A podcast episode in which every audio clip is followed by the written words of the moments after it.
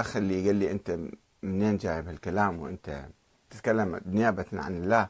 قلت له أنا لا أعبر عن رأيي وإنما أقرأ القرآن الكريم وهو يحدد لي ما يريد رب العالمين فهو يريد عبادته وحده لا شريك له ويريد مساعدة الفقراء والمساكين والأيتام وأبناء السبيل ولم يقل لنا سيروا إلى كربلاء حتى يغفر لكم وحتى تحصلون أجر وثواب ما ما ماكو شيء بالقرآن. أبو عينين الصافي يقول وهل حدد الله خارطة لعمل الخير والعبادة أم جعلها مفتوحة؟ وعليك أن تختار ما شئت من عمل الخير الذي لا يضر بالآخرين. يا أخي العزيز يا أبو عينين المشكلة أنه إحنا في قضايا مهمة وملحة ومنصوص عليها بالقرآن الكريم. عدة مرات عشرات المرات إحنا هامليها وما نهتم فيها. وبعيوننا أشياء صغيرة يعني تساعد فقير تساعد واحد محتاج تجيب دول إلى إنسان مريض مثلا. هذه أشياء تافهة صايرة في نظرنا. أما أن نمشي نركض حتى العجايز قام يركضن حتى وين عكازة يركض آه، بالصحراء وتجي العجه عليه وناس يختنقون بالعجاج. هذا هو هذا دين. هذا شيء مهم جدا. تضخيم أمور لم تكن من الدين. بدع كل يوم بدعة جديدة قاعدة تطلع لنا وأنها عمل خير. من قال لك عمل خير؟ أنت أثبت اول انها عمل خير. روح شوف الله شو يريد من عندك الإمام الحسين شو يريد من عندك. وبعدين تعال قول هذا عمل خير. بسام الناصري يقول تركنا دين الله وسرنا خلف البدع والخرافات والفتن واعتمدناها دينا نتقرب به إلى الله. شأننا شأن كفار قريش الذين كانوا يدعون يدعون بأنهم يتقربون إلى الله زلفا بالأصنام. فنعتهم الله بالمشركين ولا أريد أن أزيد على توصيف الله لهم والأحكام التي ذكرها الله بحقهم. يعني إحنا من نقول هذا شرك. أنا ما أقبل هالكلام. ما نقول هذا شرك ولا أنه هذا كفر ولا. بس عادات ما بيها معنى. ومضخميها وجاعليها كأنها هذه دين. يعني الإمام الحسين اقروا قصة حياته اقروا أهداف حركته. لماذا خرج الإمام الحسين؟ لأنه أراد أن يقيم الشريعة الإسلامية يقيم العدل. ولكن إحنا نسينا هذا الهدف. العدل الآن بإمكاننا نقيمه في بلدنا وبلدنا مملوء مشاكل ومظالم ورشاوى.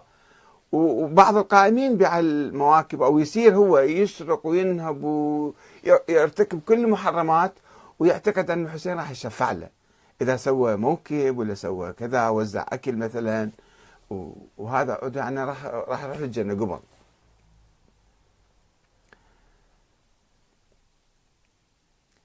آه، أنا يعني أعتذر عن قراءة بعض الردود اللي فيها تهافت في الكلام. واحد يسب الثاني. اخو بين بعض يعني أنا ما أحب هذا. الأخ عبد نتاشا يقول آتي بدليل أنه لازم نمشي للإمام الحسين. أبو عينين الصافي يقول لم ألزم أحدا بالمشي ولكن لا يجوز أن تحرم ما لم يحرمه الله. لذلك أطلب منك ومن الكاتب الدليل على حرمة المشي لكربلاء. يا أخي العزيز أنا ما قلت لك حرام المشي بس مو ملايين. أنت تفكر شوية بعقلك. يعني أنت الجهود تصرف والطاقات والأوقات والأموال اللي قاعد تصرف في مكان معين والناس كلهم ما محتاجين. هم بإمكانهم يأكلون ويشربون. دول الناس اللي يمشون مو فقراء ومساكين. وفي فقراء ومساكين عندنا ما حد مو بحالهم.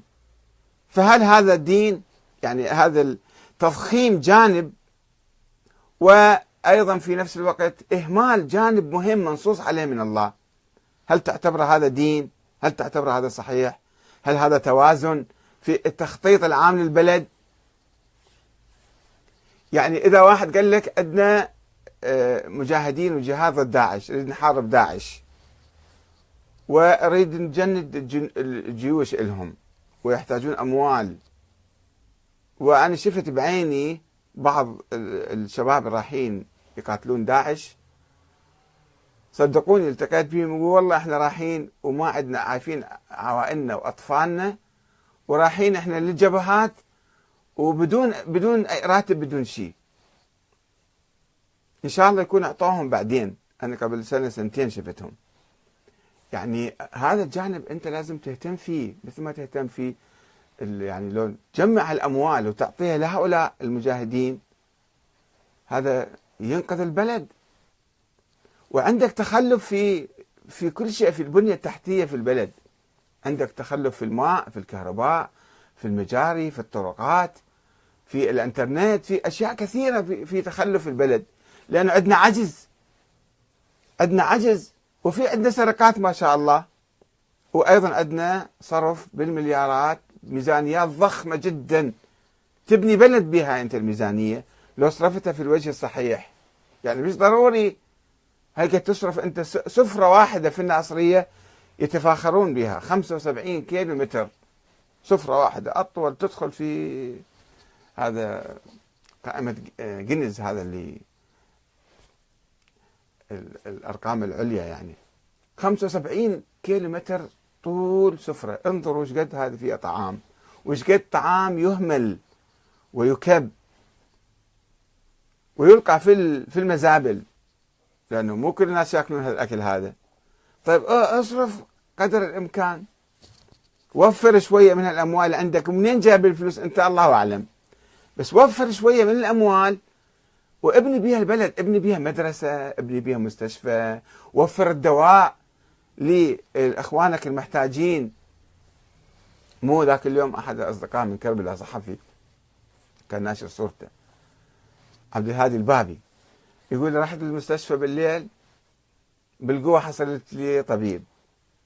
بعدين روح جيب الدواء. الدواء ما موجود بالمستشفى. هاي مستشفى كربلاء. قبل أسبوع أسبوعين. وبعدين روح اشتري من برا وأنا مريض ومتألم وأطلع برا أدور على دواء وجبت الأبرة وضربني إياها وما فادت. روح جيب أبرة ثانية. وجيب الدكتور وجيب يعني ما عندنا رعاية في المستشفيات. ما عندنا تأمين صحي لعامة الناس وخاصة الفقراء والمساكين.